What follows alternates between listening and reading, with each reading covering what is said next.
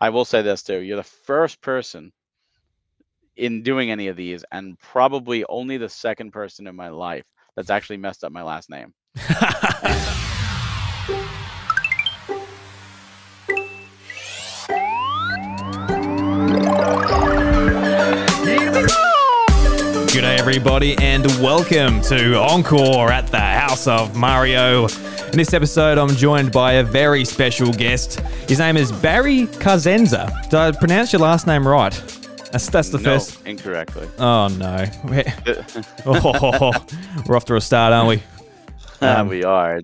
It's Carenza. Carenza. Gotcha. What did I say? You just made all the Italians mad. Come on, it's the House of Mario. Yeah, well, I don't... Um, I don't uh, claim to be uh, good with names or Italian. And uh, I've, I've proven that here today. But Barry, thank you very much for joining me here on the show, especially after a little bit of a confusion with the, the time zones. Uh, thank you very much for having me. Time zones are weird. Yeah, well, um, in South Australia, um, down here, we actually, our time zone changes throughout the year. So that might have been something too. I'm not quite sure what happened there. We have one, we have what, two time zones, you know, changes forward and back, and... Uh, we're trying to get rid of it. Some mm. people want to, some people don't. It's it's really confusing. Mm. I actually really enjoy it during the summer, where it gets uh, gets dark a lot later. I enjoy that, but yes. it is it is a pain when you're trying to organise a podcast with someone on the other side of the world. It comes into a bit of an annoyance then. ah, you know what? It's worth doing though. It's it's worth figuring it out. Mm. Well, Barry, you're on the show because um, you actually approached me on Twitter and, you know, wanted to join the show, talk about physical collecting and some products you guys got over at the company um, you work with. And I thought it was just a fantastic opportunity to, you know, meet someone new, someone who's into video games and uh, loves the sort of the physical collecting and just preservation of games, which is very important. And as we were talking about before, that's something I worry about with my Switch collection going into the wind.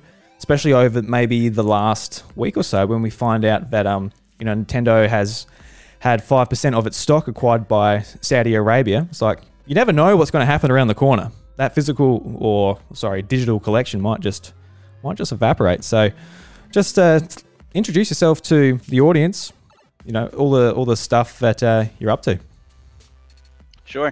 Um, again, my name is Barry Carenza, and I am, uh, I've been with Nintendo Fuse uh, for over de- about a decade now, where we do podcasts and ju- news journalists and, and game reviews and stuff like that. And, and then I wound up uh, joining another podcast called the Premium Playcast, and that led me to joining Premium Edition Games and being one of the founding members of that company, where we take digital-only titles, we bring them out physically. And we're on our fourth series of titles now. We release our games in series. Uh, so our fourth series is actually up for pre-order until June tenth. And we've got two amazing titles. We've got uh, Wunderling D X, which is a puzzle platformer where you play the role like a Goomba uh, mm-hmm. trying to kill Mario. And you are the bad guy, and you get to go through all these levels, finding hidden secrets and puzzles and power-ups like flying and dashing and jumping. And it's a lot of fun. And then we also have Rain On Your Parade, where you get to play a cardboard cloud suspended by strings, and you get to be an asshole to everybody. You get to, you know, lightning bolts and tornadoes and just all kinds of craziness. Every level has different objectives. You got levels based on Zelda, Metal Gear Solid, even The Office. Uh, it's just a lot of fun. And both of these games are complete on cart. So Wunderling D X, you have all the D X added levels and added content on the card, and one and um Rain Your Parade, you have the uh D L C. The paid D L C is on the card, so you're we want to make sure that you get the complete game uh on on uh, pres- preservation pretty much. And each of these games come with slip covers, they come with the full color manuals, inlay art, and our, what's unique to us is a challenge card.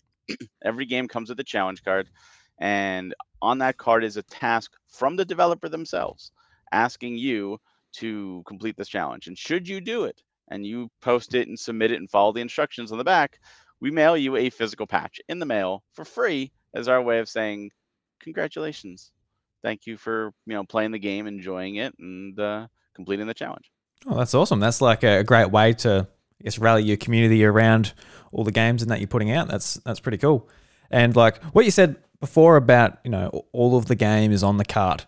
That's a big thing of why maybe some people are sort of pushed away from getting their games physically, because this isn't, well, a lot of Switch games, you can't get the full game on the cart, whether it's because they're bigger or the developer just doesn't get around to it or so many updates come out. There's a lot of reasons why we don't get all the games on the cards, but down the line, we're only going to be have, have like the one point oh version of a lot of games.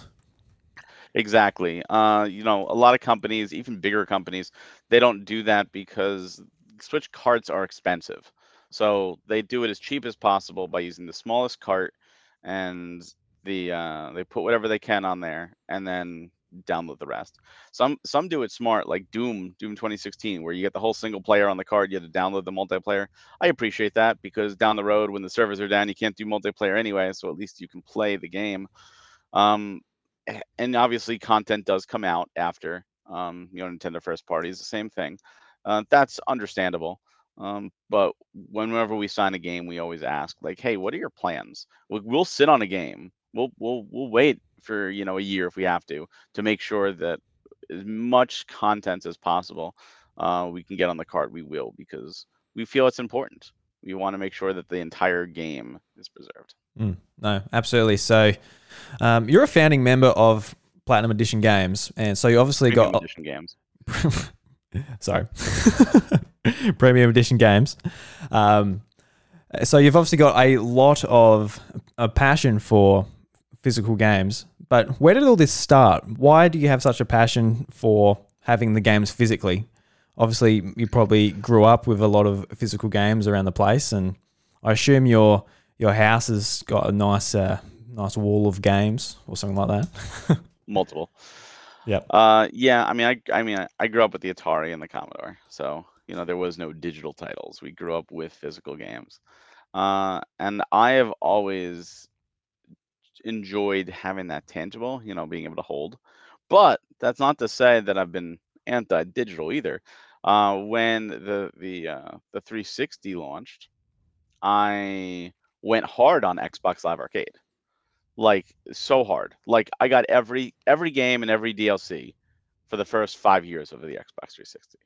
I, I had a complete collection, and I stopped when I ran out of space on the three hundred twenty gig uh, hard drive, and I asked Microsoft to give me a five hundred gig like the PlayStation three had, and Microsoft said, we have no plans to do it, and I realized at that point I couldn't complete my collection. I was out of space, and mm-hmm. I didn't want to, you know, delete stuff, and then like I wanted to have it all there.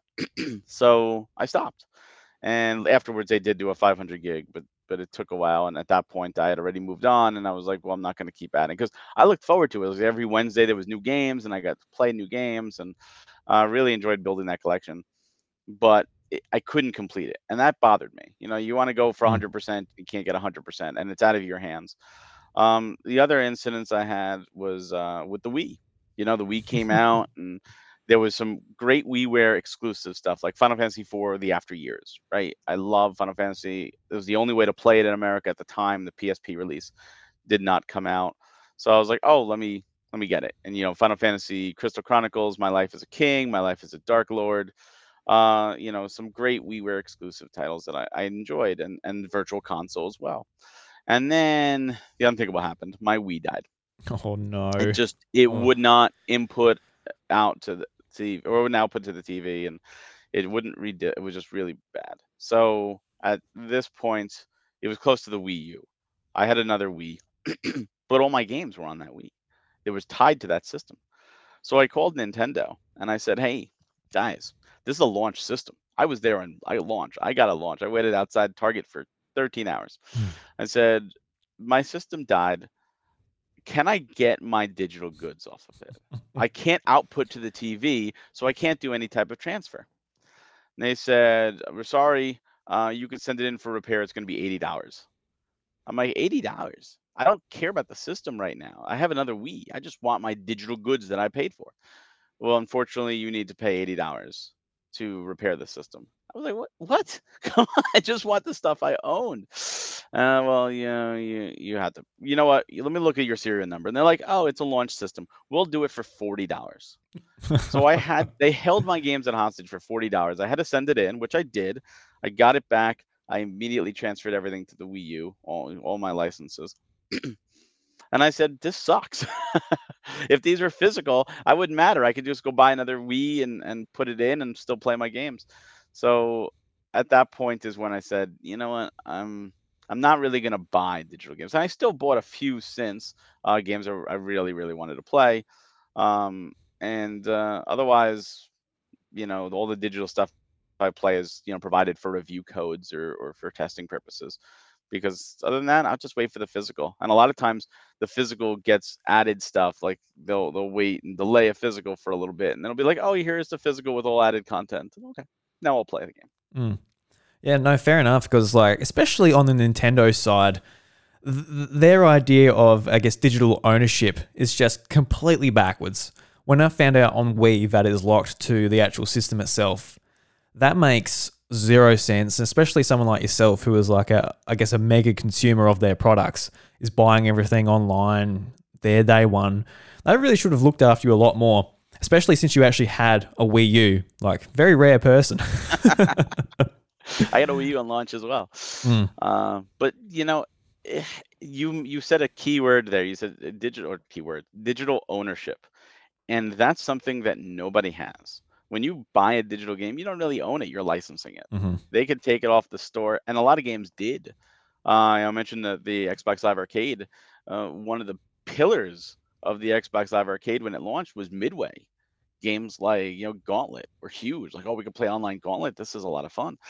Um, Midway did not last long into the three sixty life, and those licenses disappeared. So those games got pulled. So you couldn't even, I mean, you could re-download it. Um, for as long as the servers are up, but the servers are only going to stay up for a certain amount of time. We've seen mm. systems lose their servers, and the ability to download games and re-download games goes away. So it's it's one of those things where it's a ticking time bomb.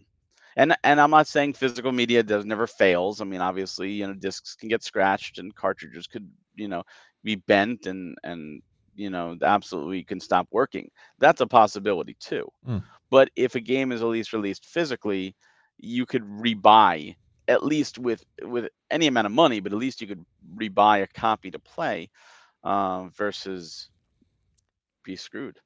Yeah. No, there's definitely a lot of, like a, a lot of pros and cons to both. I sort of feel like on Switch especially, I feel a little bit more secure with, um, at least at the moment. I won't, I won't in ten years, but at the moment where it's like if I lose my Switch, I can at least go, all right, I'll buy another one and and just download everything. Whereas if I lose my Switch and I've got those physical games, there's no sort of getting them back unless I find the actual person to get them back. So that makes it, that's a little bit of a, I guess, a pro when it comes to digital.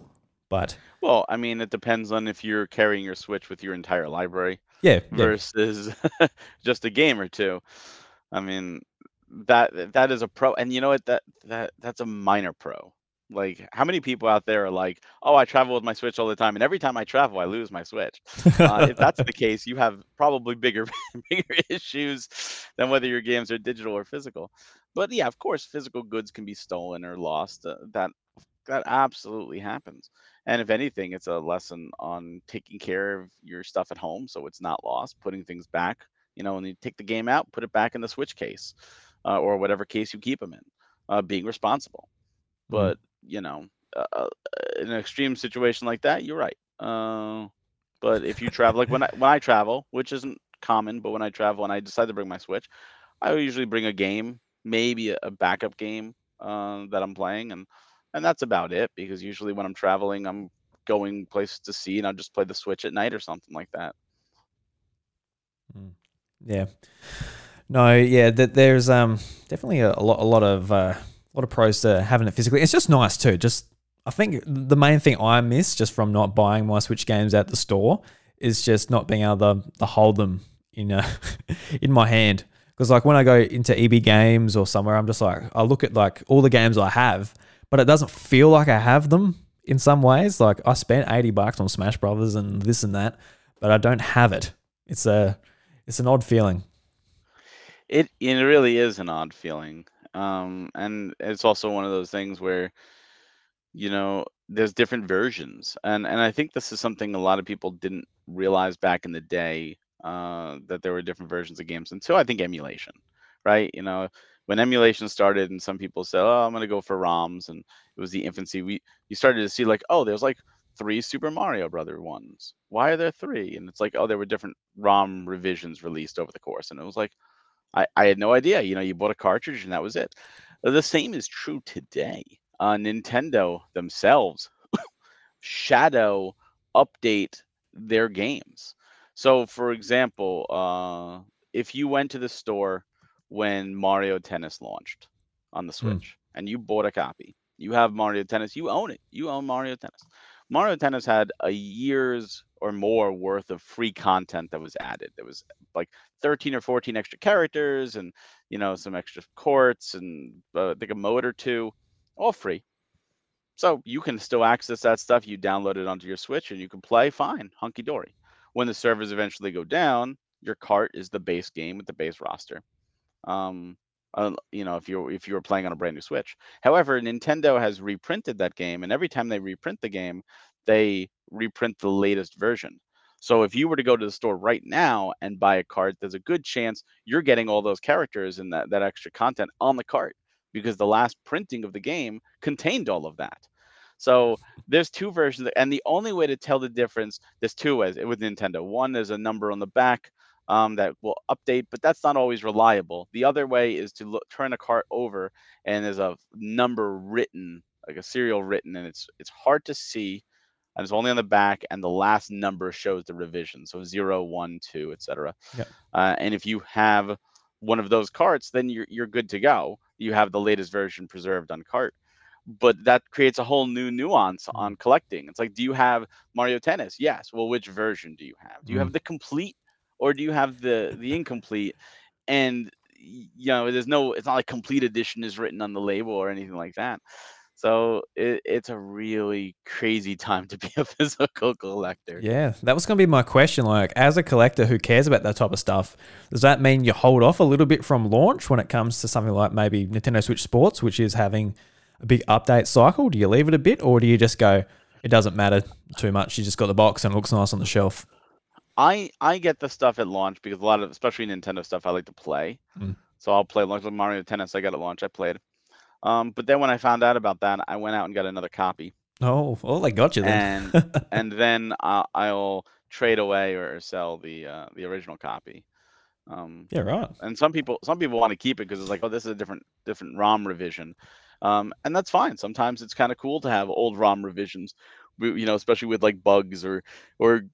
things you could exploit that they like, oh, they patched this out of the latest version. Oh, well, my if I play offline, I'm, you know, I'm able to still do that in the original cart. So there's some benefits and, and pros and cons, depending on what you want. I, I'm good with just one version of the game myself, but if I had a choice, I want it to be complete. So mm. yeah, it unfortunately does lead down a rabbit hole to having to repurchase games. And at least you have another game to, to recoup the cost and sell. But, uh, it is annoying. I mean, don't get me wrong. I'm happy they did it. I'm happy they did it so that content isn't mm. lost.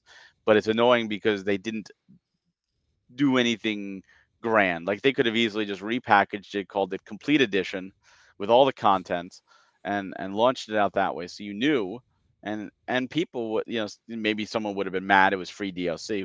You know, I don't think many people would be mad. They would have just rebought it again without having to go, hey, can I open it up and look at the back number and make sure? like, like yeah. There's like sneaky stuff. Like, I want to make sure it's the right version. Yeah, that's going to be a massive thing in fifteen years when people are looking to play these games, and there might not be an online update feature where it's like, I, you know, if if you get the wrong copy of Mario Tennis or Mario Golf, you're going to be actually missing stuff that you can't access via updates anymore. Um, so yeah, that is that is nuts to think about. That's something I haven't thought about before, but.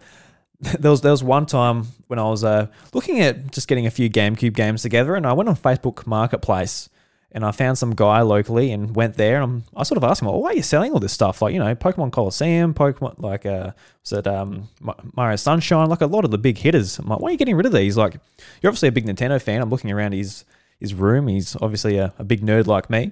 And he was getting rid of them because he wants to get rid of his power copies for the American copies because they... because they run better. I'm like, Jesus, that's a, that's a level past me where I'm not quite that nerdy. I'll, as far as the technical stuff goes, I'll just, I'm happy to play it, you know, how how we're meant to, I guess, uh, in this country, just with our T Vs. But I, I dare say that wasn't a problem you have, because you already have the uh, the North American copy, so it's not going to be an issue. But here, like in the power regions, it was a sort of a big thing for collectors, because they don't want the inferior version. They want the the one that runs at the the better frame rate and all that stuff. That's understandable. I mean, we're seeing mm. something similar, not not with frame rates, but with translations and and mm. what people call censorship. Uh, we're seeing that right now uh, with a game called Pocky and Rocky Remastered on the Switch, where the Japanese version uh, has English on it.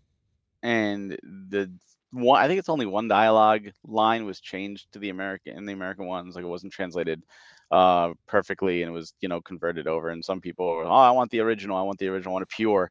Uh, so they're buying the Japanese copies to have that one line. I don't know, maybe there's more lines, but I've only seen one line uh, to have that that pure version, as opposed to the English officially translated version, which they're calling censored. Uh, for me, I'd just rather have the English copy, so it doesn't bother me. Um, but yeah, you're going to get those type of purists. You're also going to get situations. I don't know if you're aware of this on the three sixty and the P S three and the Wii. There was a game called Marvel Ultimate Alliance. Mm. Yep. It came out. A lot of fun. There were a couple downloadable characters that were in addition to the game, and the licenses for those characters has since passed. So those characters are removed. Like, you can't even re-download them now. They're they're off the they're off the, the web store. The three sixty version of the game was re-released as like a gold edition, and there was two versions. It was a special edition, a gold edition. One was a Platinum Games release, and that contained all the content on the disc, including those characters. Mm. So if you want to play that full game, including the characters that you can't even re-download now, even though the servers are still up. The three sixty servers still exist. Um, the only way to do it is through that disc. So that disc is shot up in price because it's the only way to experience the full game, and that's that's sad. Yeah, and that that'd be really expensive now too, especially with the big sort of, you know, how popular Marvel and all that stuff is now. It'd be, be an expensive game to to get a hold of. You know, and Marvel Ultimate Alliance three on the Switch had these great D L C packs with added characters. That's not on the physical. And it's like, come on, release a, a. I don't know if the game did well enough for them to re-release it like a complete, like they did in Japan. They did Zelda and Splatoon two, where they released them mm. with uh, all the D L C on the on the game. Splatoon two is unfortunately not in English, but Zelda is. Zelda will read your your P A L release file and all play right, yep. completely in English, and you get the the added, you know, the Ballad of the Champions and all that on the card, which is that's what they should do. They should just start re-releasing games complete like they used to. Like they used to do the Game of the Year editions on, you know, Sony and Microsoft, where it would be here's the, the disc with all the D L C. Now it's here's the same retail disc with the download code for that. That's not preservation. That's just putting a new new inlay in in the uh, sleeve and new cover art and saying here you go. Mm. You, you you get the download code for it. And if you don't care, you don't care. But it's not preserved. Yeah, and that's a that's a shitty thing, really. I mean, the the industry is undoubtedly moving away from physical goods, and while that's unfortunate, you can see why, just with, you know, the the reach of the internet now, people are able to easily access it and all that. But, you know, with with what you're doing at Premium Edition Games, do you feel like you guys are, and other companies like yourself, are the ones stepping up to try and do the preservation for a lot of these, at least at least smaller games? You're not going to be doing Nintendo's games, but a lot of uh, yeah, that'd be nice. That'd be that'll set you up. uh, yeah, I think I think it's a, a great boon, because if you look at the eShop, for example, every week there's so many games mm. that come out. Like there's so many every single week. Uh, it's impossible to play them all.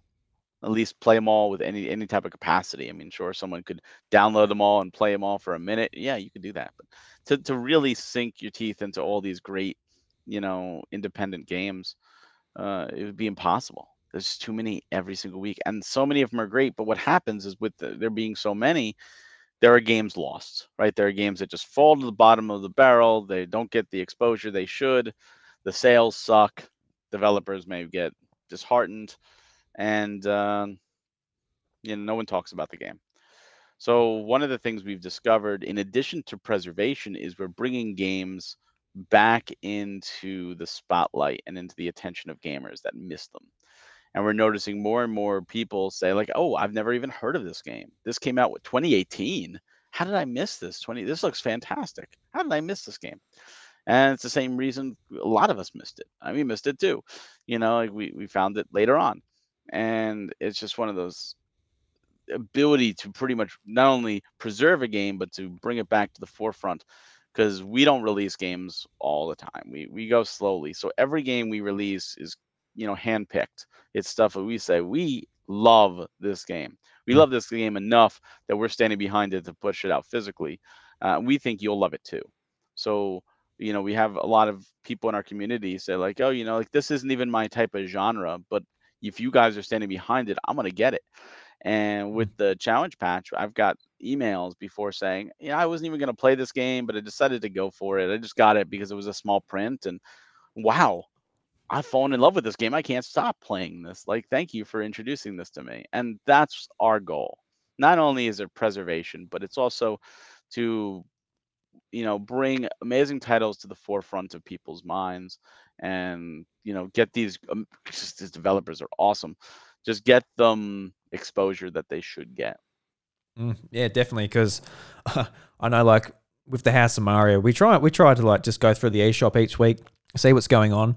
And the list is just monstrous, let alone the sales that are happening, and some games from that might be catching your attention. So usually we just pick out three games, wh- whether it's because of the name's interesting or the game looks good or it's just a big release.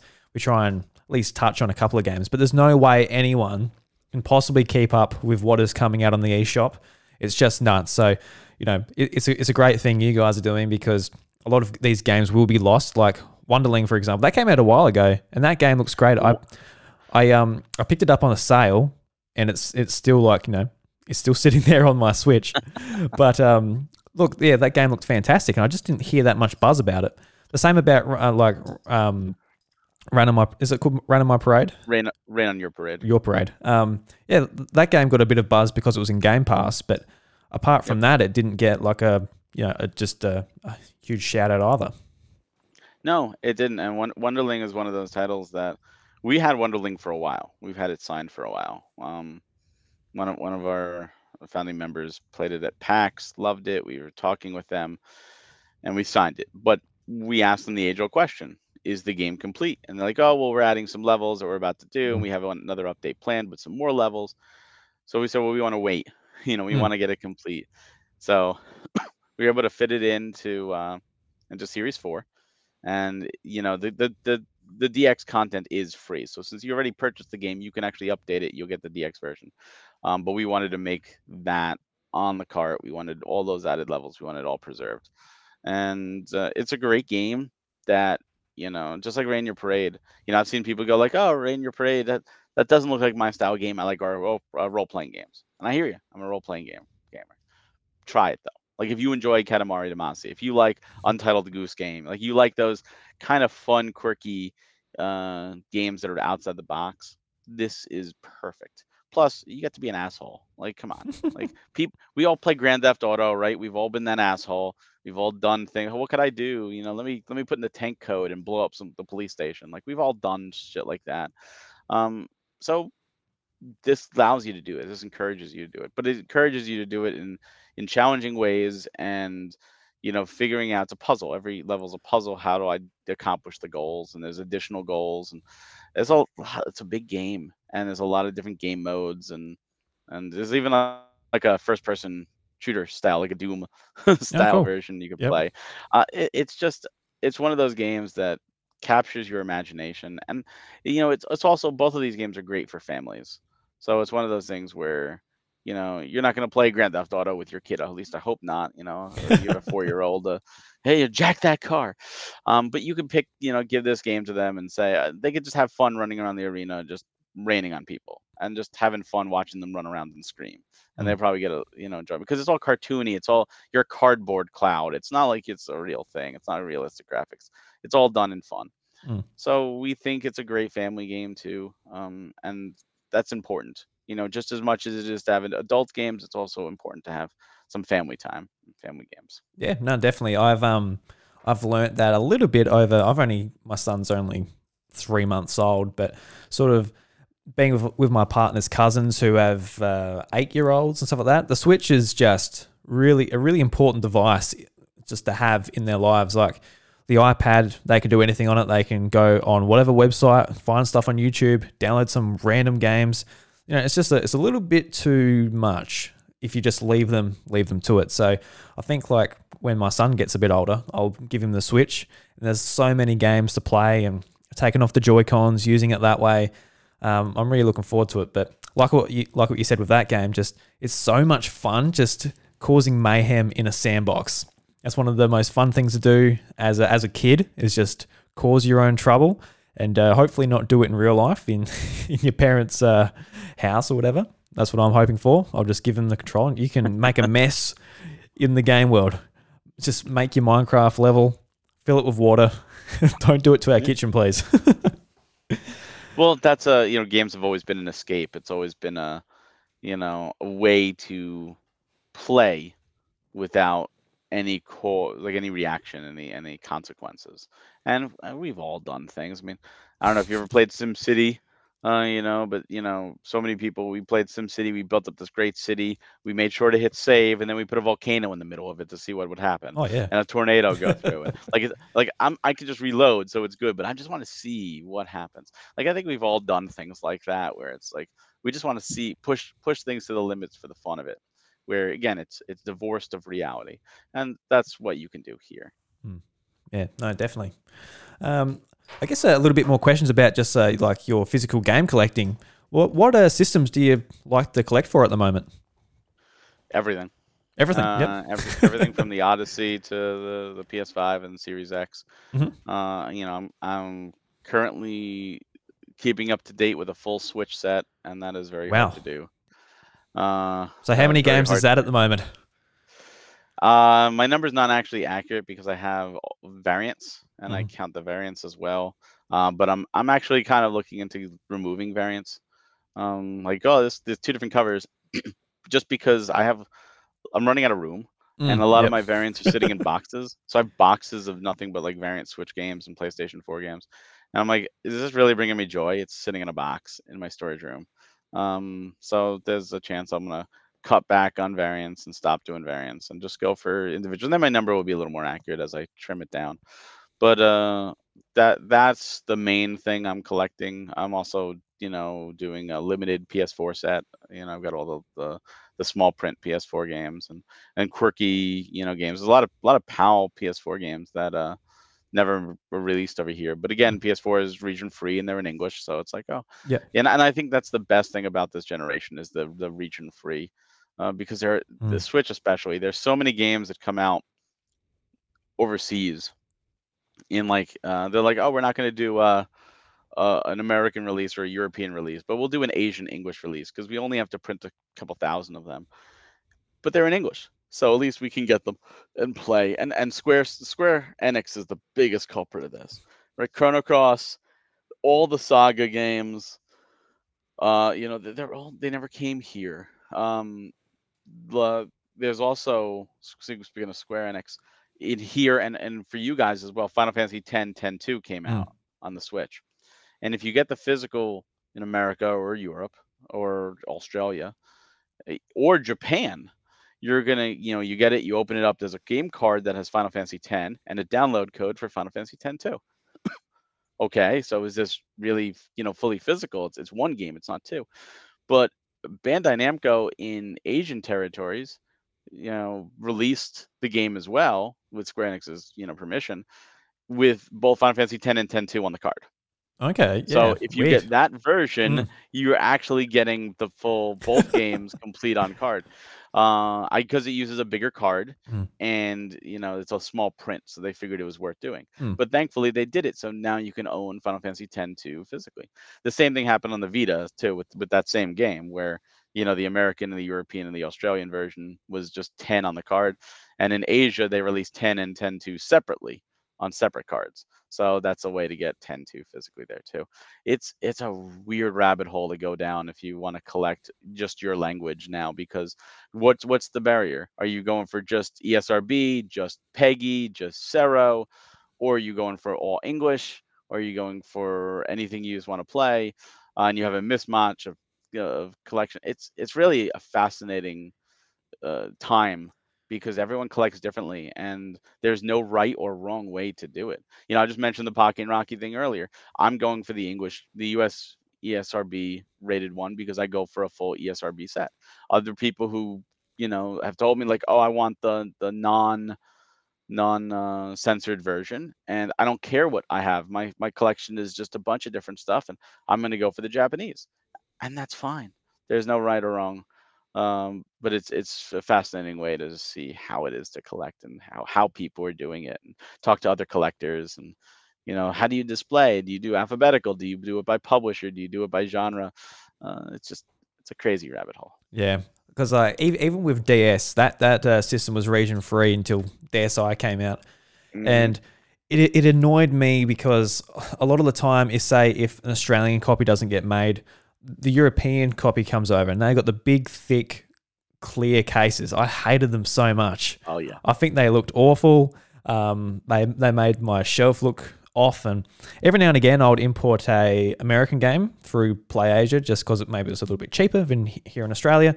And then they've got like that slightly different case where instead of just like when you open it's flat, it sort of does a bit of a slant off. Um, I'm like, oh, that bothered me as well. So I think, for me, if I was really trying to put together a Switch collection, just like that other language, just if it's on the spine, that would annoy me. But if it's not, it wouldn't so much. But I think, well, the uh, thankfully the Switch games are all yeah, the same case. They're all, yeah, so that's good. That's universal. Um, as for on the spine, you know, obviously Europe, Australia, and America, that's always English. Mm. Um, with Asian English, uh, it's also English on the spine for the most part. Japanese is hit or miss. There are some Japanese games where the spine is all Japanese, and some where it's Japanese with English, and some where it is just English. Uh, so I hear you, and that bothers me too. Especially the spine, because I want to know what game. Oh, this game, this game, Squiggle. Wait, what's Squiggle? Hold on. Okay.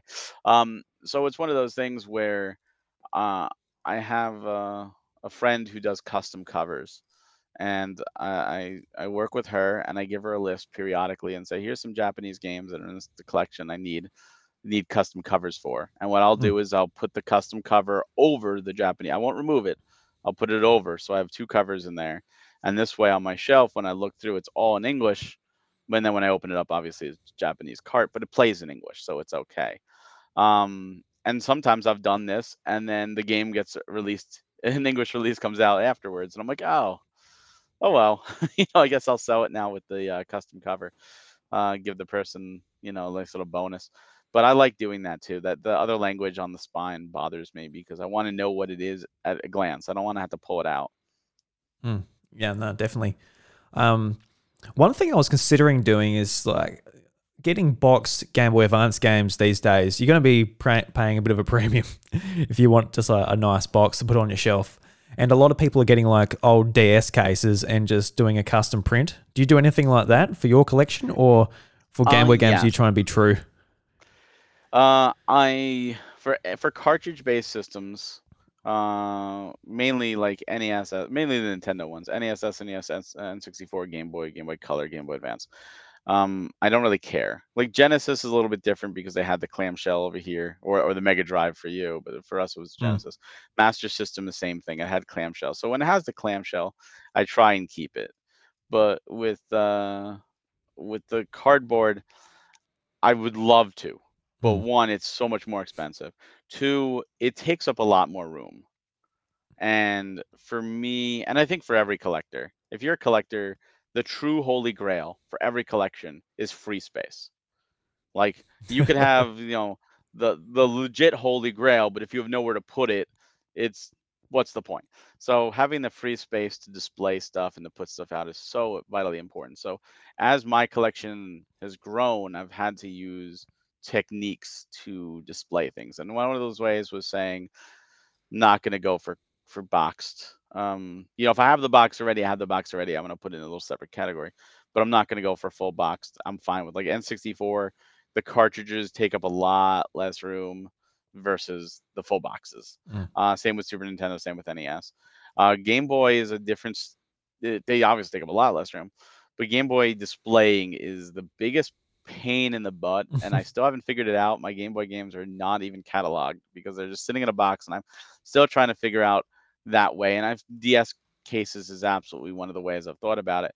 But again, those do take up room. And I learned that as much as I did when I with my D S set. And my D S set used to be, oh, it's just in one little shelf, and now it's an entire wall.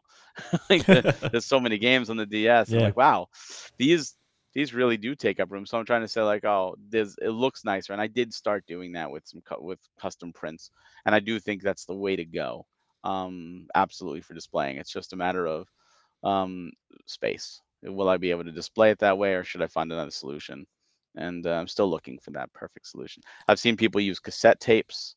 You know, using cassette tapes, you know, the cases, yeah, yeah. Um, as another thing like that. That's cool, uh, and it's again, it depends on the size. If you've got, I've got twenty games, great.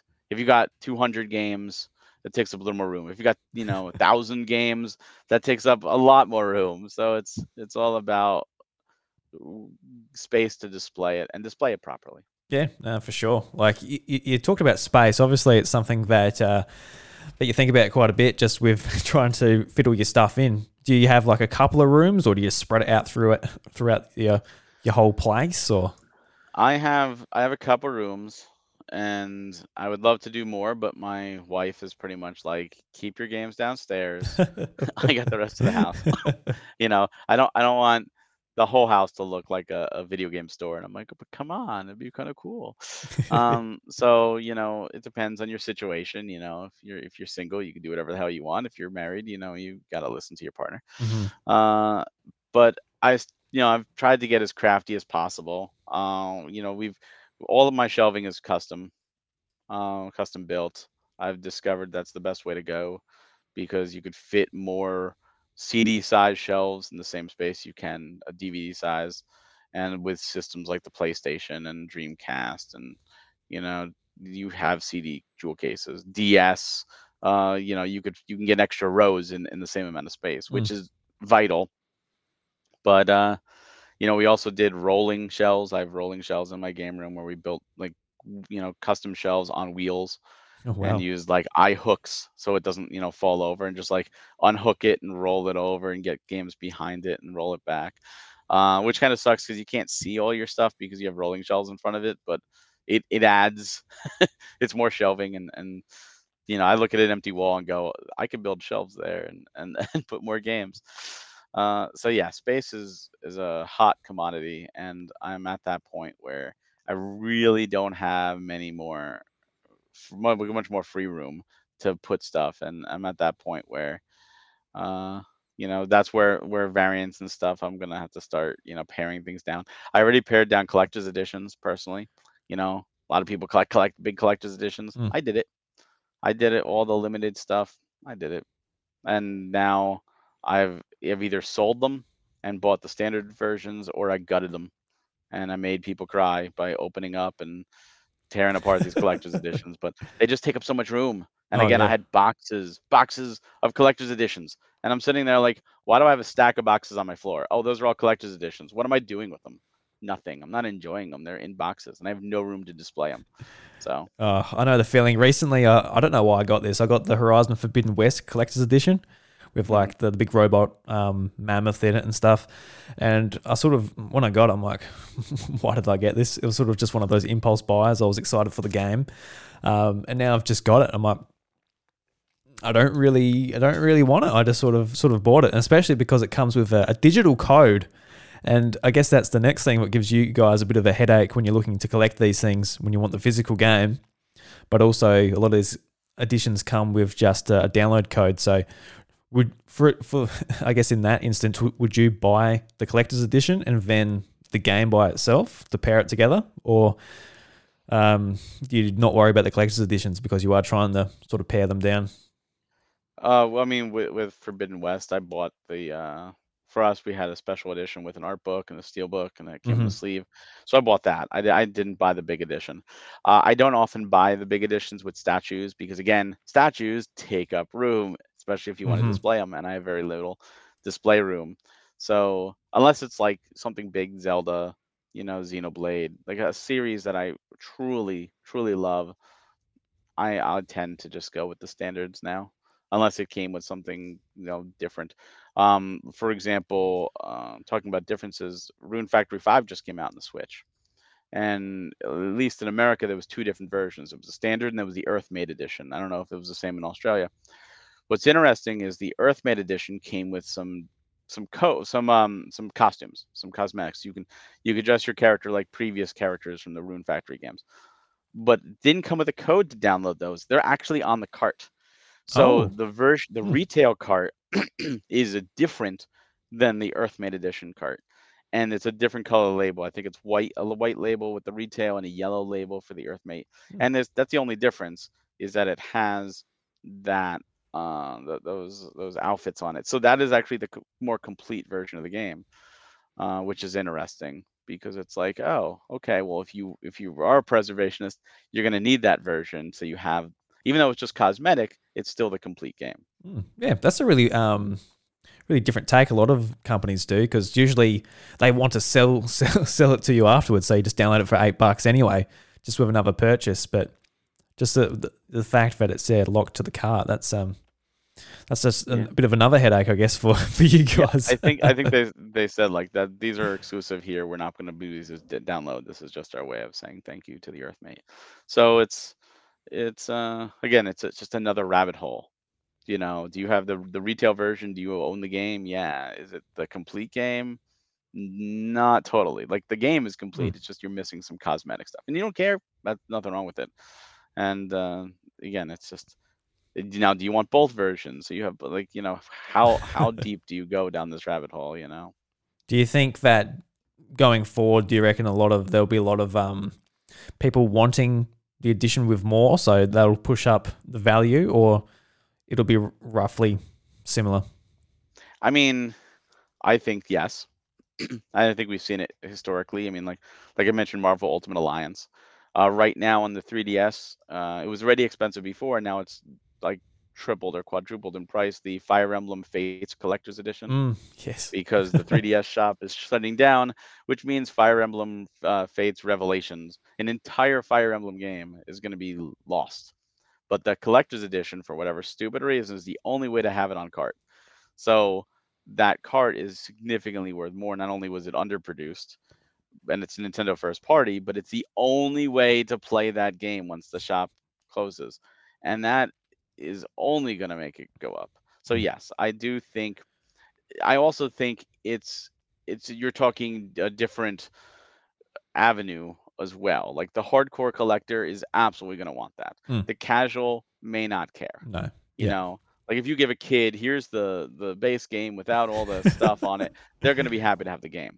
They're not going to care. And maybe down the road they'll realize, oh, I, you know, maybe, maybe I want to go for that other one, and that's fine. Uh, to the casual person shopping at Walmart or whatever, oh, this game looks good, I'll just buy it. Um, I'm sure they'll be fine, mm. or they'll download. Um, but for the preservationist, absolutely. And mm. you're going to see that more and more in the collector community as things go, especially if we do go more towards a digital future. You're going to see a lot of people say, well, I spent X amount of money on video games, but I bought them physical. So now with the digital, I'm going to be a little more selective with what I buy. Like maybe, you know, new Mario game. I know I like Mario games. I'm going to buy it, but I'm not going to buy Horse Racing Adventures because it's, you know, I'm not going to find it for five bucks and and put on my shelf. So instead, I'm going to take that money and go backwards, right? I'm going to I'm going to collect older stuff, uh, especially if you, there's backwards compatibility. And that's when you're going to see people start really hounding, oh, I want the complete version of this game, because now it's it's more it's more uh, desirable, mm. especially as the shops go down. Yeah, no, for sure. And I think I know the answer to this, but how do you feel like the publishers are, are tackling preservation in the video games industry? I feel like Nintendo especially, not so well.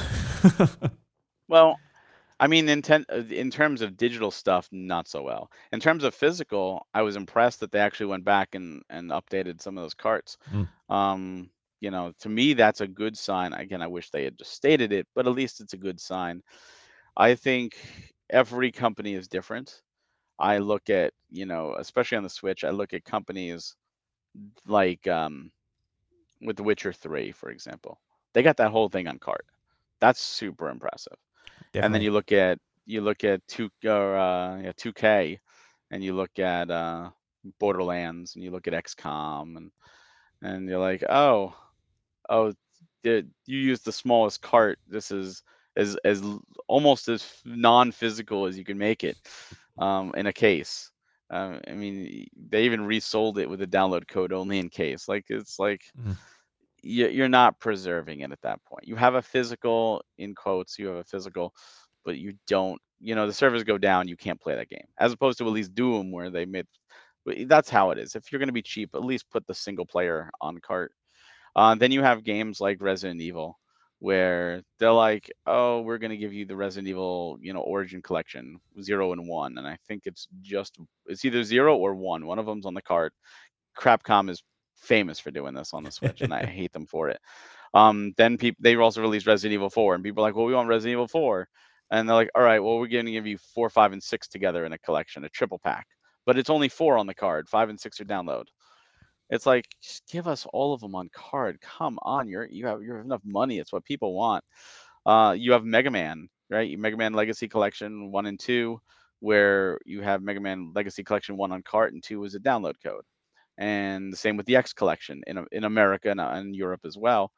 And then Japan got them released separately, their X Collection one and two separately. So you can get X Collection two physically in Japan. And then the, X, the Japan did, Capcom in Japan did the Mega Man box. I don't know if you've seen it before. It's the five in one Mega Man box.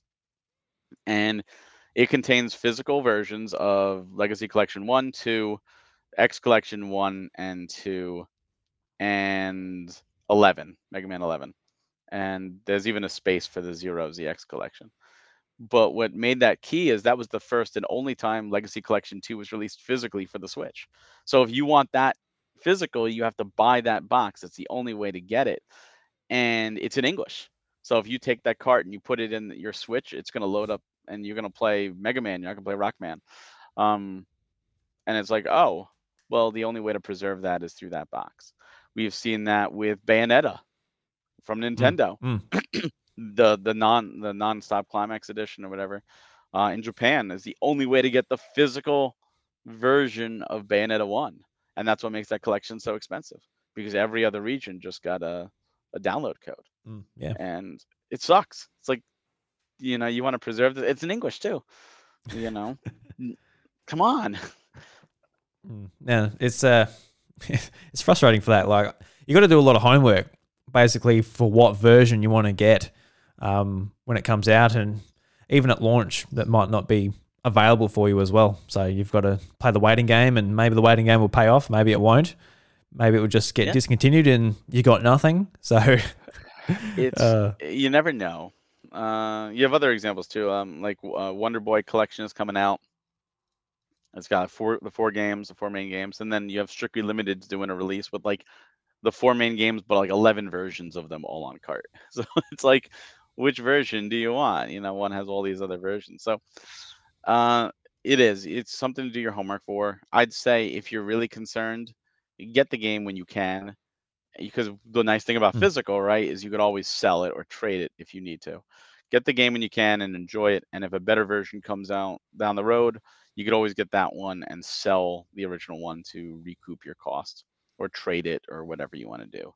Um, especially if it's something you want to play right away, because you should play. Games are meant to be played.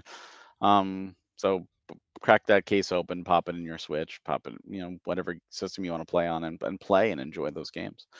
Um, yeah, it's it just depends on how crazy you want to get. And I think the, the amount of people who go crazy is a small number compared to the amount that just want to play games.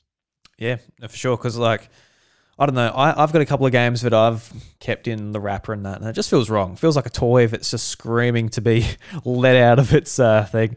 And I've got a, I've got a couple of Amiibo that I haven't taken out of the box. And that's purely because I was buying buying too many to the point where I'm like, I'm not even going to use them. I'm not going to take it out of the box.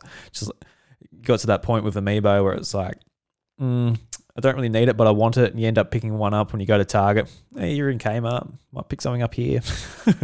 Into E B Games. Might get another one. I actually, I recently got a Min Min Amiibo.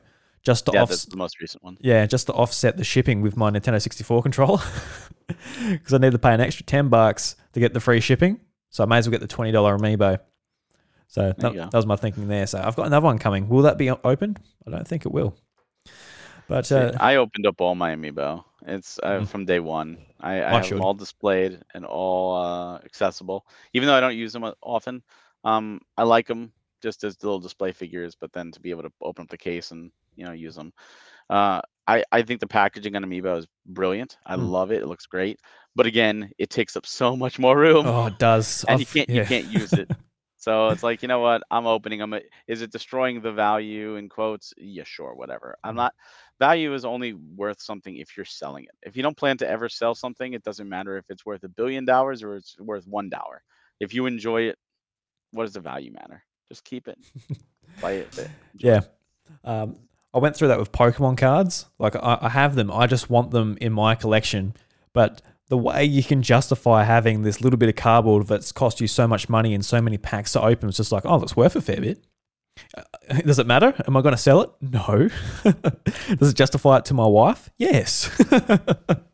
Well, it, again, it's it's rationalization. We, yeah. we all do it.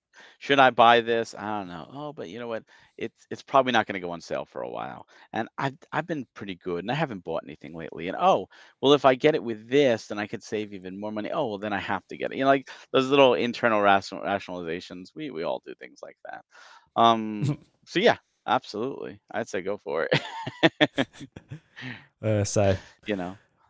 We'll see if this Min Min gets opened. I'll have to open it because it becomes so hard because now like I've got like a Mewtwo, which doesn't get printed anymore. It's in the box. How do I take it out the box now? It's so much harder than if I just bought it new. Simple. You take a razor blade. Yes. And you slice it down.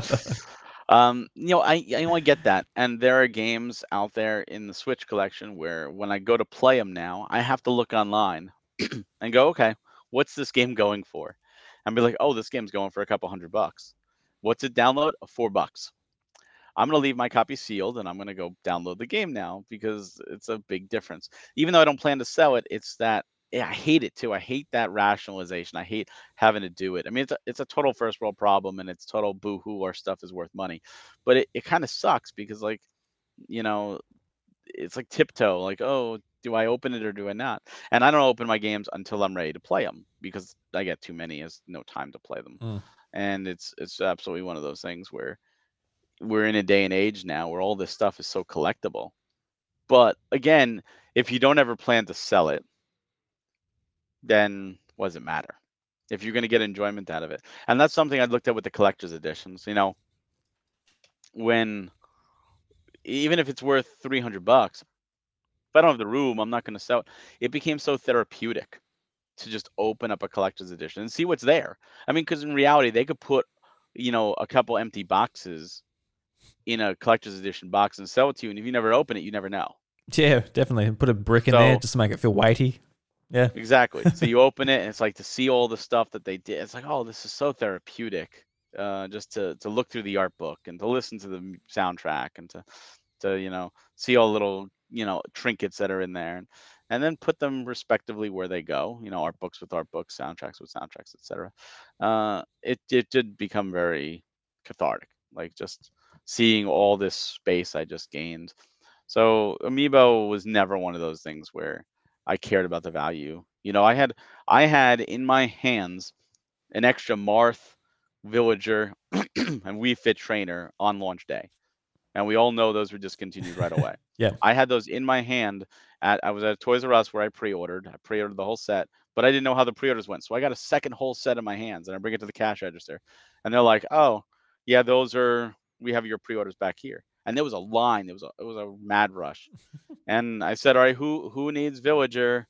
You know, and I was giving them to people in line. Like, here, you take it. I didn't care about the value. I was trying to, you know, I'd rather go to somebody. Yeah, definitely. If I cared, I would have been like, no, I want to buy a second whole set. You know, like there yeah. was no limit. I didn't care, and and I still don't. I don't value is something that my kids will have to worry about when it's a, you know, eventually my time, and I'll be like, sorry, you have to deal with all this shit now. Um, oh my God, I don't... going through all those games like, oh God, Dad has so much stuff. Well, I it's one thing I actually do with my wife is I talk to her like, oh, just, you know, like this game you would probably think is garbage, but like it's worth something. And, you know, just in case something happens to me, I don't want her to be like, all right, get rid of all this for five bucks kind of deal. Um, and I, I wouldn't want that from, you know, our kids either.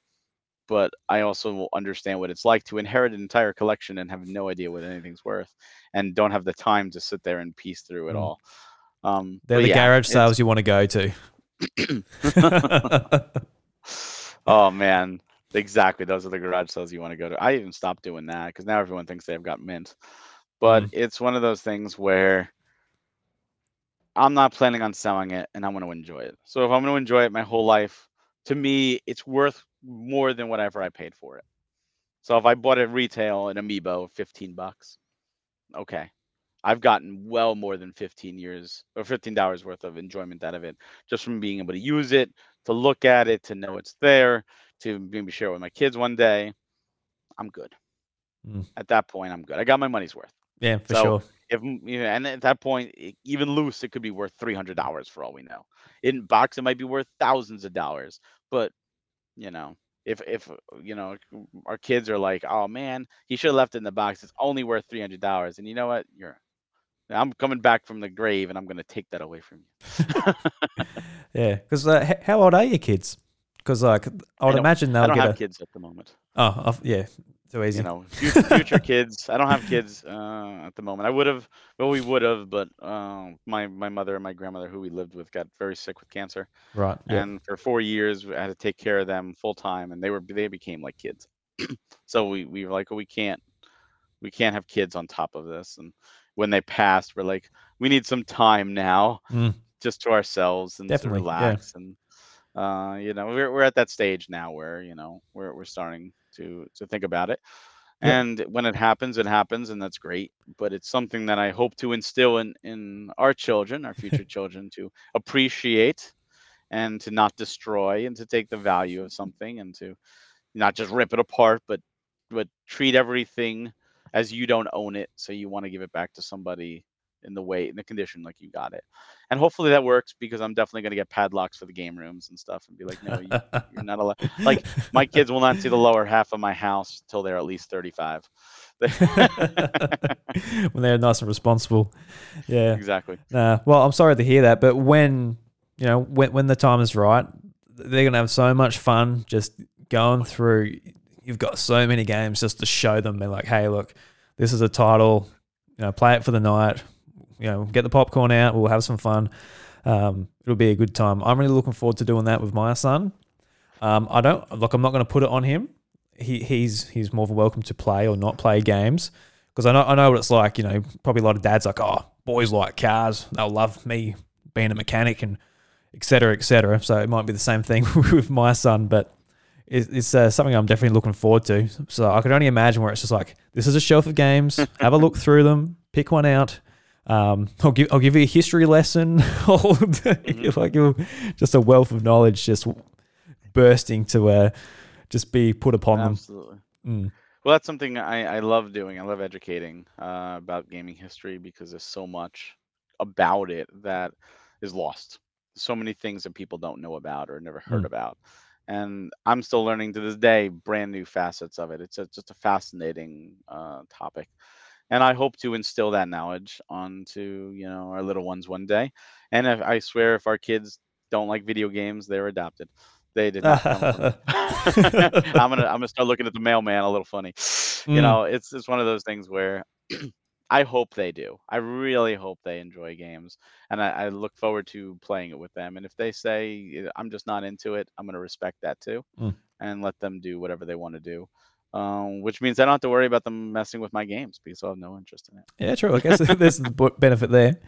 But um, yeah, with you educating yourself about video game history, what are some of the ways that you go about it? Just obviously online, checking out YouTube. Is there any uh, sort of prominent ways you really enjoy taking in, in the information? I mean, YouTube's always one of those things where I'll just put something on the background, or, oh, this is kind of cool, what's this? Um, but a lot of it's just delving into history of games, uh, like into a system. And there's so many stories, there's so many systems that they're not even cataloged online. You can maybe find one website that hasn't been updated in, you know, ten years or twenty years that just has a picture of a system and said, this came out around this time, and that's it. There's like no documentation on some systems. And it's been fascinating trying to find a lot of stuff. Now, I do have a good friend um, named Leonard Herman, and he wrote a book called Phoenix. He's on Phoenix four. He's working on Phoenix five. It's the it's the history of video games. It's a phenomenal book, and I have used right. his book on yep. more than one occasion to um, reference things. But at the same time, uh, we talk all the time, and I'll find things that he wasn't aware of, and I'll be like, did you know about this? Yeah. And he hates it every time I do, because then he has to try and find a copy to buy, even though I told him, you know, I'll let you take pictures of what I have, you know. Yep. But we, we we have that great relationship where we can talk about stuff, and it's it's fascinating just discovering what different regions do, what how things are released. Um, one of the things I, I found a a really fascinating story, and it was like I didn't even know this existed before a couple months ago now. But in different countries, obviously systems are released differently, and that's normal. But in Korea Korea has been my fascination for a while. Korea is just a fascinating country, but over there, um, Panasonic, or really Gold Star, uh, released the three D O, just like it released it everywhere, you know, the Gold Star version. Mm. Uh, they called it the Alive. Okay. Interesting. Call it the Alive or whatever. Well, three D O uh, was planning on a, a follow-up system, which many people don't even remember. It was called the M two. It was going to be a follow-up to the three D O. They showed off demo reels and, you know, getting ready for it. And the three D O technology, it underperformed, right? three D O failed. So they decided, Panasonic decided, we're not going to go ahead with the M two. M two never came out. Vaporware. Never released. But there were prototypes shown of the system. Gold Star was doing a prototype as well. And there's a prototype for the Gold Star. And Gold Star went ahead, figuring that the M two was going to come out, and printed some molds for the M two. Oh, and God. Panasonic canceled the Gold Star version of the M two, and then canceled the M two altogether. And Gold Star's saying, we're, well, we're sitting on these molds. What the, what the hell do we do with these molds? So they decided to re- rebrand the three D O, the base three D O, in Korea, because they didn't have a lot of these molds, and call it the Alive two. And it's basically the same thing, because it's just a three D O, um, possibly slightly updated, and they released it only in Korea. And yeah, right. Very few copies. Most most have been thrown out. But I find it fascinating, because not only is it another version of a system, but it's the only way to kind of see what the M two would have been, because it's the M two shell. It's the shell that was printed for the M two. So it's a piece of this system that never came to be. Um, and I, I things like that I find fascinating, because it's like, oh, it's, you know, we, we would love to see things like the Atlantis, the Nintendo Atlantis. What whatever happened to that? You know, the you know if you know Adam Korlick, he toots around the the the Neptune, the you know the Pluto. He toots around the Pluto. Uh, and the Sega Neptune Pluto exists. The prototypes, the the the Nintendo PlayStation, things like mm-hmm. that are fascinating. So this is as close to an M two as you're going to get, um, because it never did come out. It was there was no official prototype for it, but these were the cases. So I love stories like that, and I love discovering these things, and of course then trying to find them. I'd like to get them for my own collection, so trying to find them is is another whole hurdle, and it you know not every collector cares about that, and that's fine.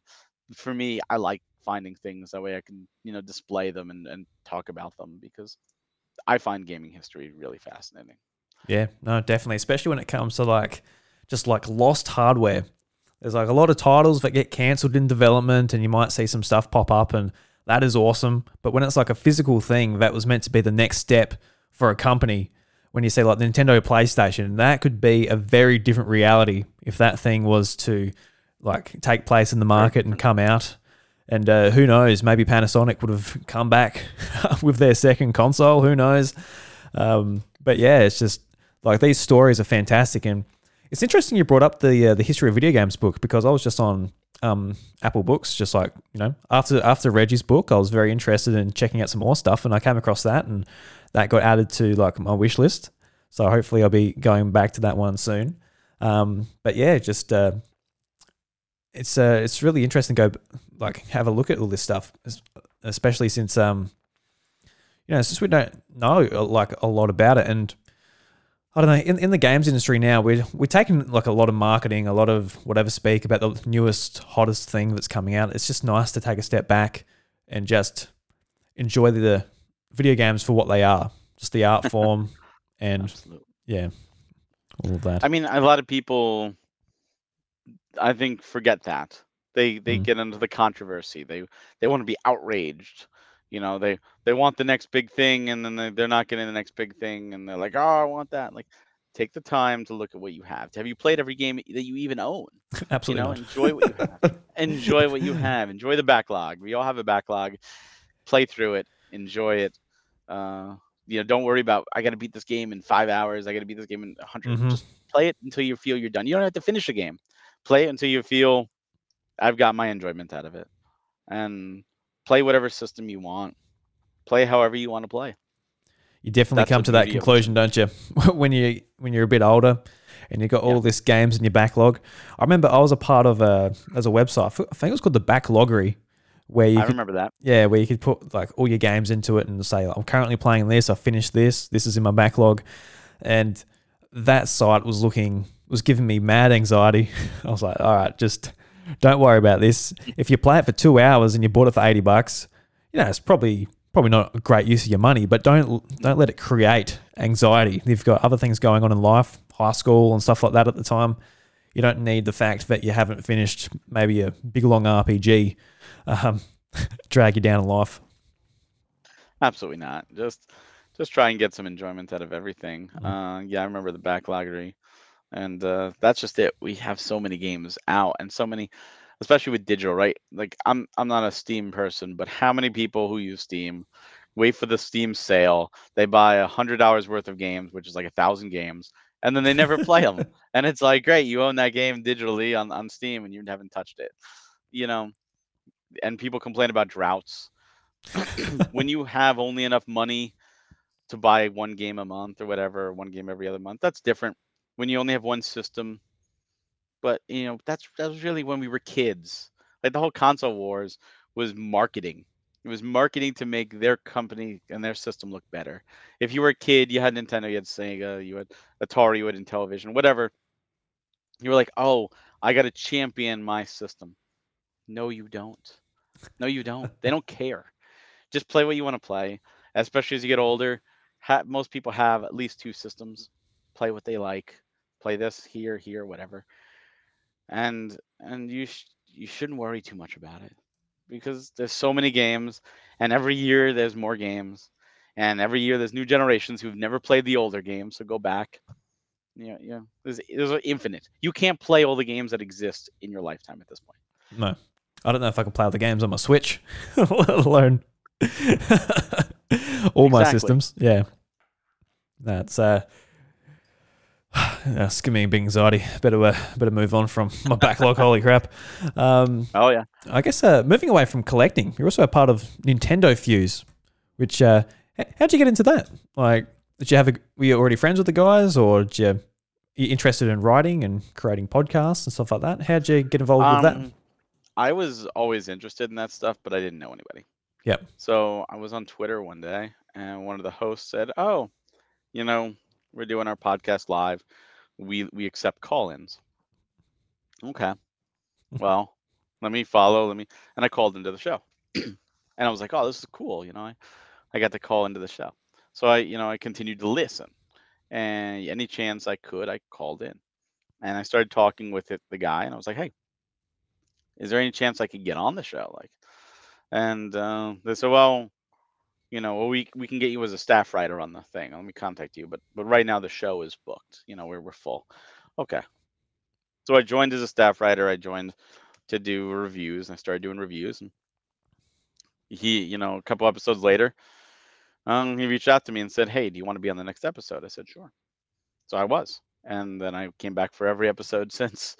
And there was, it's been like one hundred fifty something episodes since then uh, that I've been on. And I just love it. I love being able to have an outlet to talk with other gamers, uh, just about the, the news, about what's going on, about the games we're playing.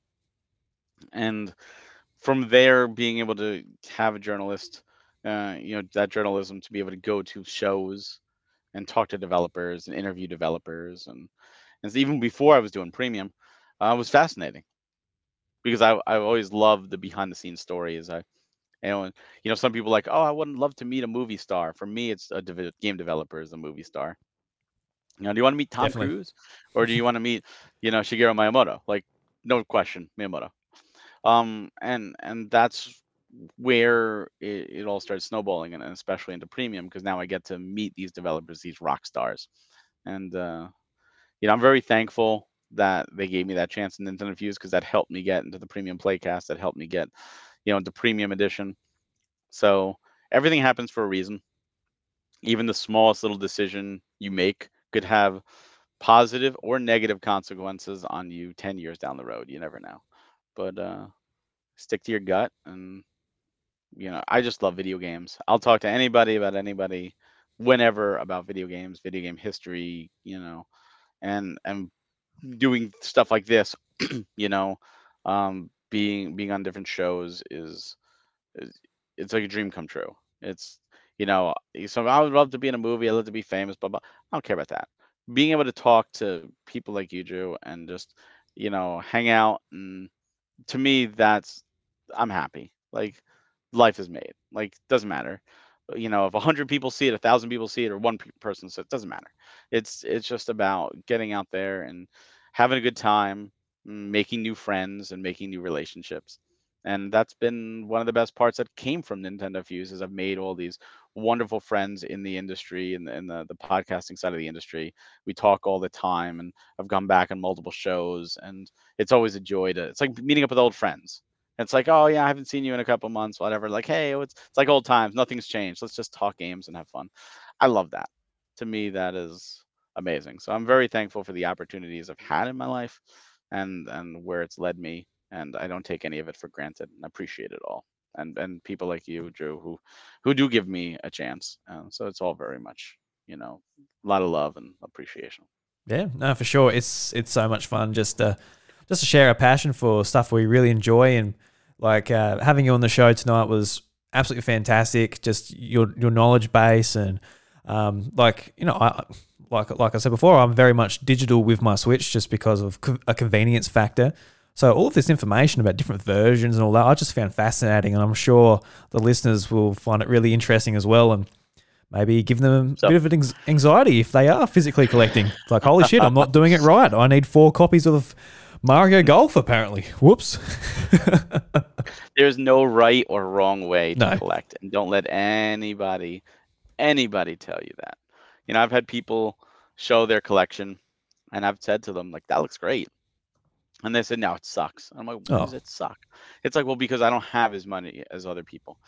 And it's like, it doesn't matter how many you have. It's a matter of what it means to you. Collect what you love. Don't let anybody say don't.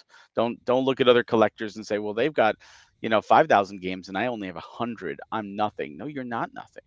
You are somebody who loves games, and you're building your collection, and that is awesome. Keep building it.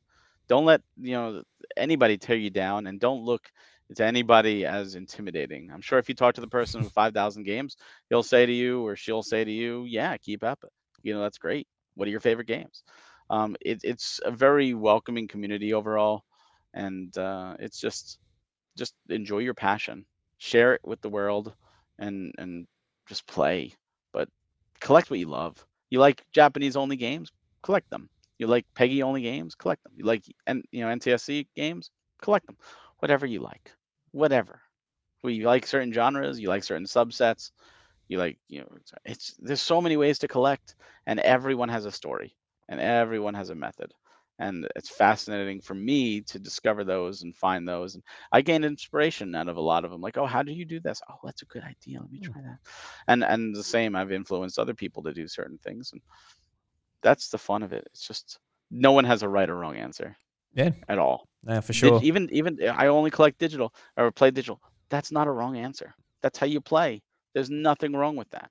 Again, some people may say, oh, you, you're anti-digital. I'm not. I had bad experiences with digital. I don't buy digital, but I'm not anti-digital. I'm anti-digital only because I don't want things lost. Mm. Digital, physical, however you want to play, play as long as there's a choice. When you remove choice, it kind of sucks. Yeah, no, for sure. And like what you said with um, collect how you want to collect. With Switch, I'm still getting physical Pokemon games because I've had every single Pokemon game and I don't want to stop now. So, so you know, Pokemon Company, they got me by the balls, especially since they got two versions and all this stuff going on. And um, I'm still getting my P S five games physical for the most part too. But when I get a game on PlayStation, I've got to make sure that it's not just some random Ubisoft game or whatever. It's like a, it's very much a game that I want on my shelf because I've got a lot of P S four games just in a, in bulk. I'm like, oh, it just doesn't give me any joy having it physically because it's just taking up room. So I've got to make sure it is a title that actually is something like, oh, that was a great game, a lot of great memories, holding the case, flipping it back, reading the blurb on the back. And it's just, I've got to make sure that it's worth having. Otherwise, it's gone. So that's kind of my rules at the moment. But yeah, I was I was massive into D S and three D S, and um, I'll keep chipping away at those types of titles if they're oh, you should. Not too expensive. Especially now, like with, uh, with the three D S eShop going out, there's only certain... certain titles, and there are some really expensive three D S games now. It's, mm. it's three D S is, is crazy, and yeah, I, again, it's it's what you like. You know, so I know I know people who say, oh, I would never be caught with a, a sports game. I don't want sports games, and you know, some systems I have like one sports game, and others I have every version of Madden because I found them at garage sales for fifty cents, so I have them all. You know, do I play them? No, but they're there. You know, mm. my wife teases me. It's like, look at that whole row. It's like Madden, the N B A, N H L, you know, the M L B. They're like all in that grouping of M and Ns. And it's like they're all next to each other pretty much. And it's like, look at that. That whole shelf could be eliminated. I'm like, but it'll look, it would look nice, though, I reckon. Just like all the same logo, just the numbers ticking up. It'll be satisfying. It, it, whenever there's things like that, to me, they're kind of more eyesores because they're they're yeah. the only thing there. It's like we're talking D S.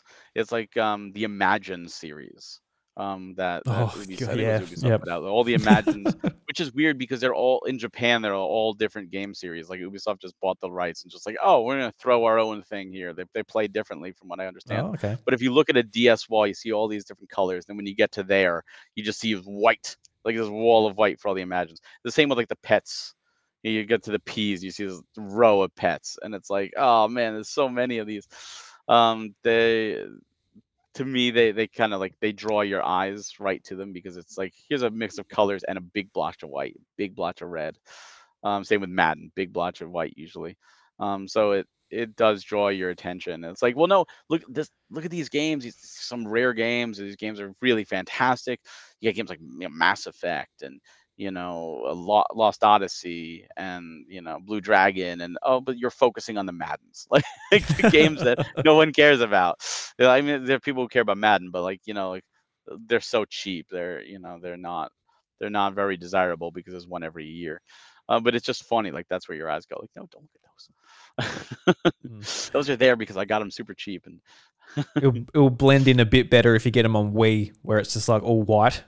Then it might blend in a little bit better. They do. Uh, I, the Wii, Wii was one of the fun sets to go for, mm. so I, I do have them on Wii, and they do blend in a little bit. Wii, Wii is just a wall of white with a few blacks. Uh, I think there's like a couple, only a couple black cases, uh, black spots. You can always see New Super Mario Bros. Wii and like uh, oh, what's it called? Um, I forgot. It has a has a black spine though from Nintendo. Was it oh, Pandora's um, Tower? That had a black spine, I think. That was that. I think in Europe and PAL it was, but in, in America, yeah, okay, yeah, yeah, because that that was for you guys. It was actually put out by Nintendo. Over here, we had to beg for it. Nextseed put mm-hmm. it out because Nintendo of America is the worst, and I'll say that because of, the, of all of them, they they hate us. You mm. guys, you guys got a lot of great stuff. You guys got Disaster Day of Crisis from Monolith Soft. We never got that. Mm. it's, it's it's funny because we here in Australia we got we got screwed over with release dates and pricing for a long time, but um, in more recent years we get the best of Europe, and when Europe gets screwed over, we get the best of North America coming to Australia. That's how it seems to seems to work out, because we're over here just sort of watching, you know, Reggie say, no, we're not bringing that over. It's like, why not? Australia's weird, weird. Uh, it is. I actually have, for Switch, I have some Australian games, because there are some Australian exclusive games too. Okay. Uh, which is interesting. And and I do actually own a physical Australian game that's really not a physical. It's a digital code in a box. Oh. But I own it because it's the most fascinating game, I think, on the Switch in terms of release, and it was only released there. Uh, you you might know it. It's called Big Bash Boom. It was only released in Australia. But what I find fascinating about it, because it was a download code in a box, um, it's not really a physical. But as a pre-order bonus, I think in E B Games in Australia, you got a Steelbook when oh, you pre-ordered it. Yeah, yeah. So... So what I find fascinating is it's a Steelbook, but when you open it up, there's actually no spot for a cartridge. It is legit just a Steelbook oh. with no way to put anything in. It's a Steelbook for a digital code, and I find that fascinating. That why does this even exist? Yeah, because that means like the cases have to be like specially printed for that game. Yeah, it wasn't the, just the like... inside of the Steelbook is specially printed with yeah. no code, no cartridge slot at all. Like they didn't even use a standard Steelbook. Like they purposely removed the cartridge slot, uh, and I just I find that fascinating. I'm like, wow, this is so weird, and that's the only reason I have it in the collection. Otherwise, I wouldn't, because it's a download code. But it's just, I'm like, this is just too weird of a thing to not get. Yeah, because I, I I do remember signs up for this game in E B Games, and remember just saying, ah, it looks like a mediocre cricket game. I'm not into yeah. cricket or anything. I don't I don't think you would be either, being in the States no. probably. But um, yeah, I remember this being up there, and I see here, I've just put it in Google, and it's come, Vooks gave it a two point five out of five, and True Achievements have given it a two point seven out of five.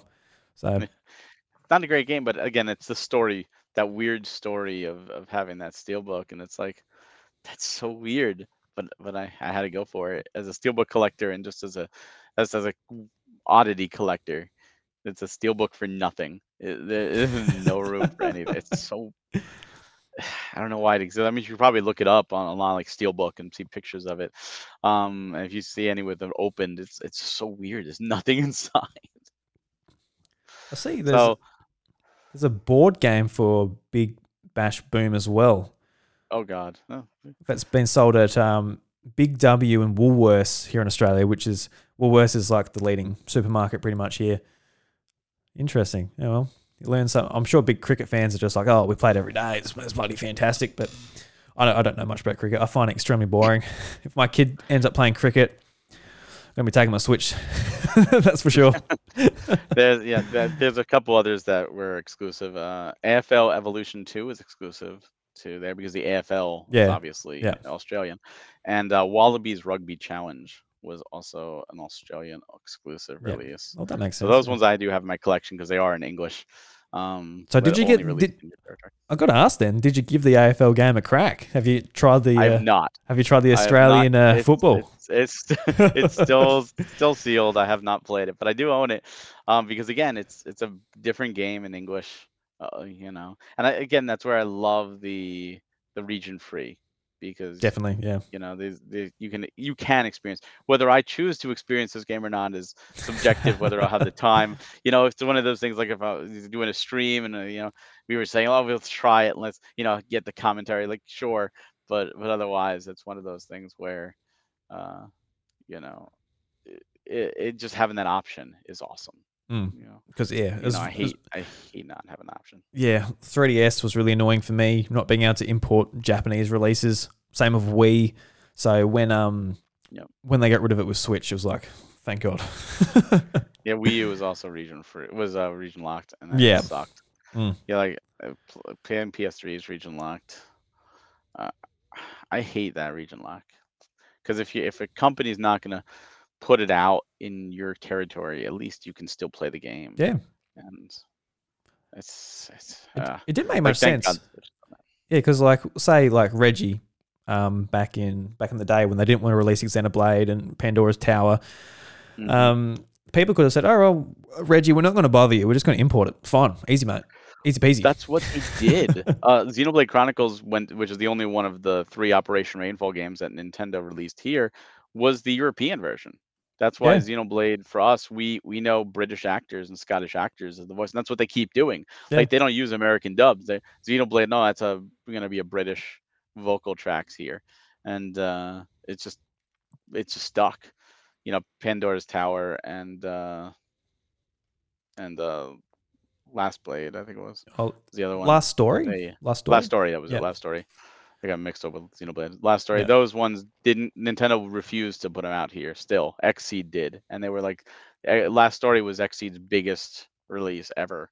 So then they did Pandora's I'd imagine. Tower. Yeah.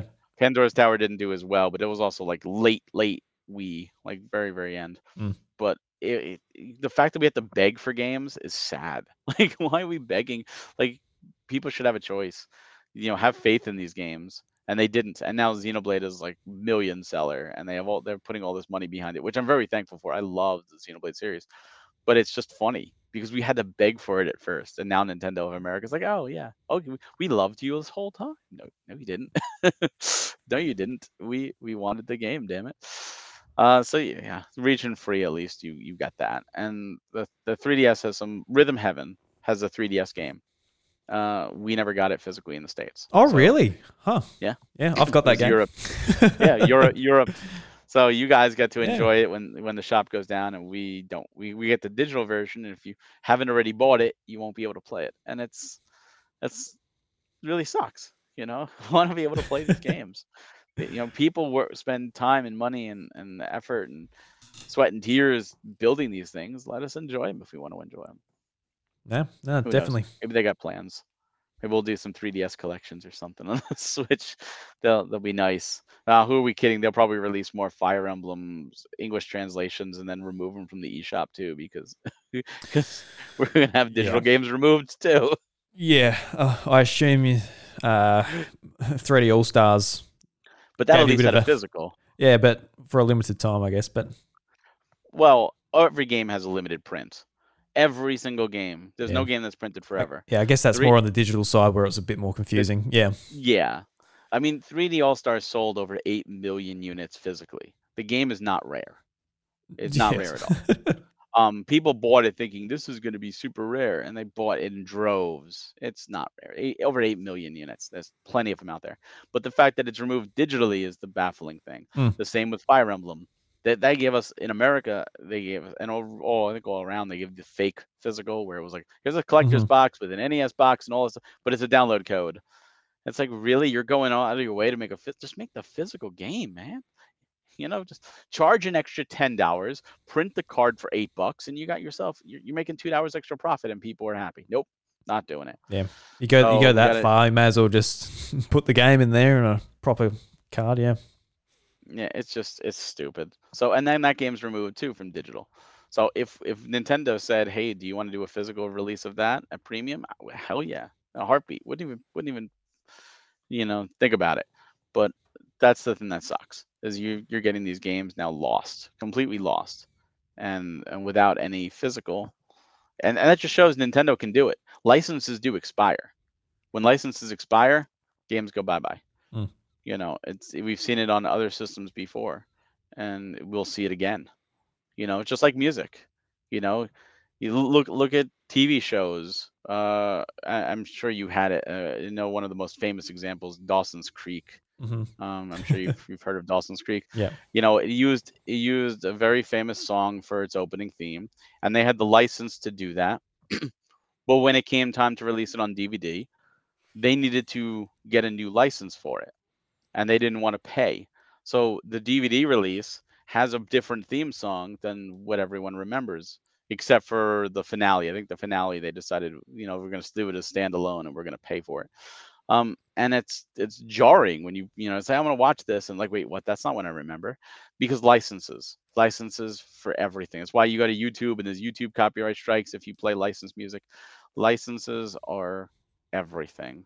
And you see it with games.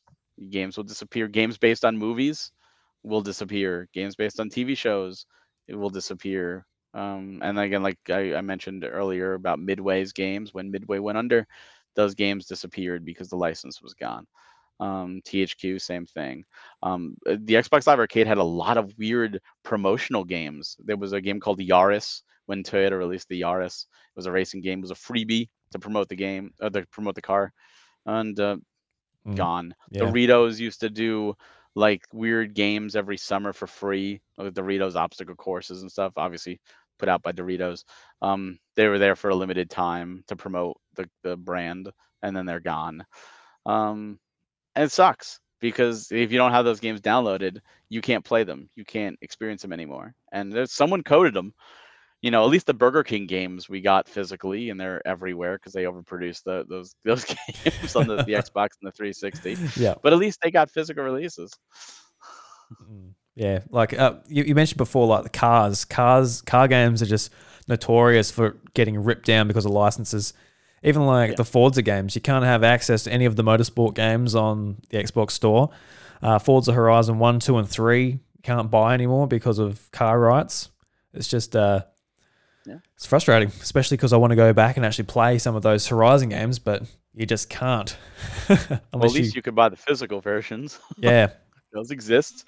I've got the, uh, the physical for Forza Horizon two, but Forza Horizon one, which is a three sixty game, got to go and track that down somewhere. It's probably worth quite a bit now. That's the other thing, because it drives up the physical prices as well if you don't have other a- avenues. Yep. So. Oh, absolutely. Uh, the, you know, when I was mentioning the Marvel Ultimate Alliance, the same thing. They they go up. The Fire Emblem Fates goes up. If there's no other way to get it, then sure. But at least there is a one way to get it. Music too. You see, like Rock Band, you import all your stuff except for this one song because we didn't pay for the license. You see it on, on other weird things too, like um, the Evercade. If you know the Evercade, the handheld, they released the Evercade Versus, and it's like the Evercade Versus console is playable with all of the games except for the Namco games, because they only oh. had the license from Namco for handheld, not for a console. So those games they actually had to make it so it, it did not work. It would not boot up, and it's like that's so weird. But but yeah, you never know with these things. Licenses are scary. That's a big admission too, Namco. You probably want them if you're doing an arcade system.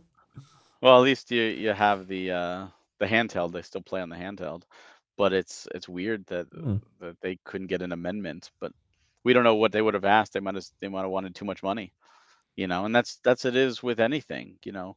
Why does this happen? Money. It usually boils down to money.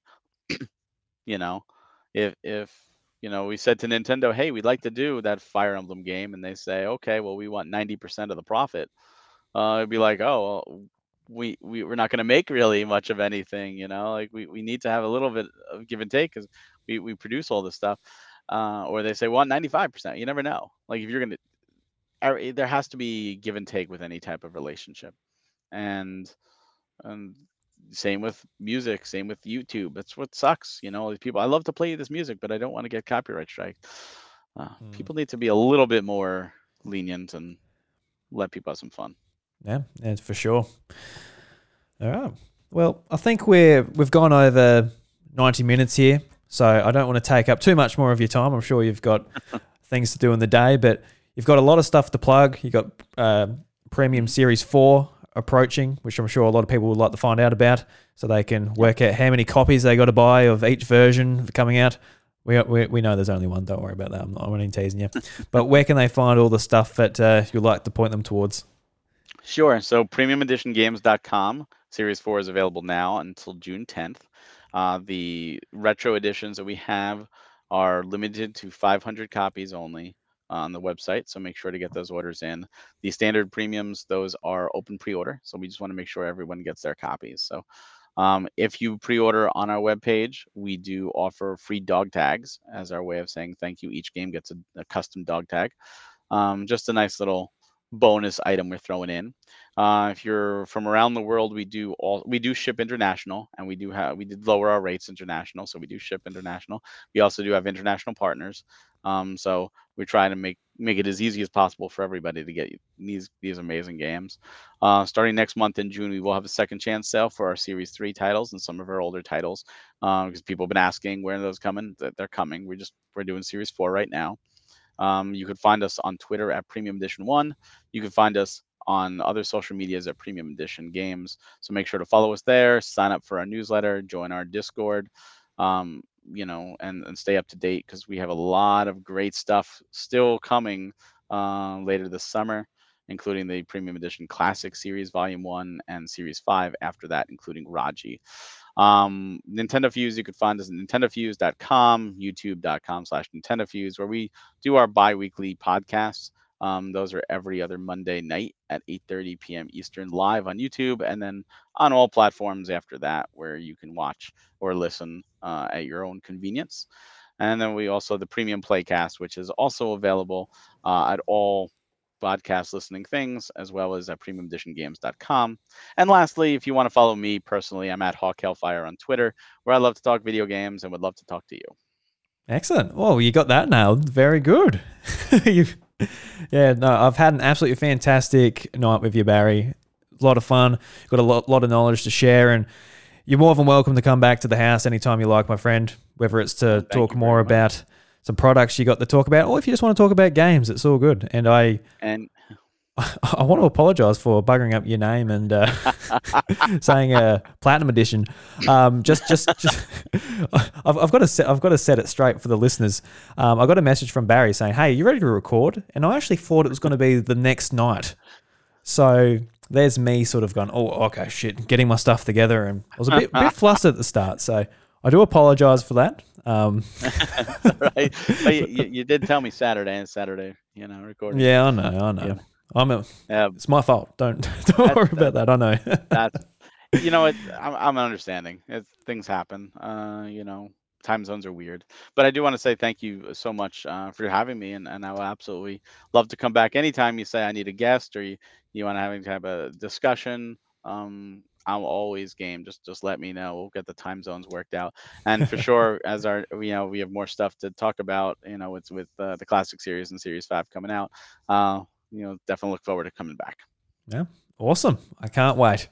Uh, but until then, guys, the, the doors to the house of Mario, they're shut. Barry's getting kicked out. I'm going to bed. Catch you later.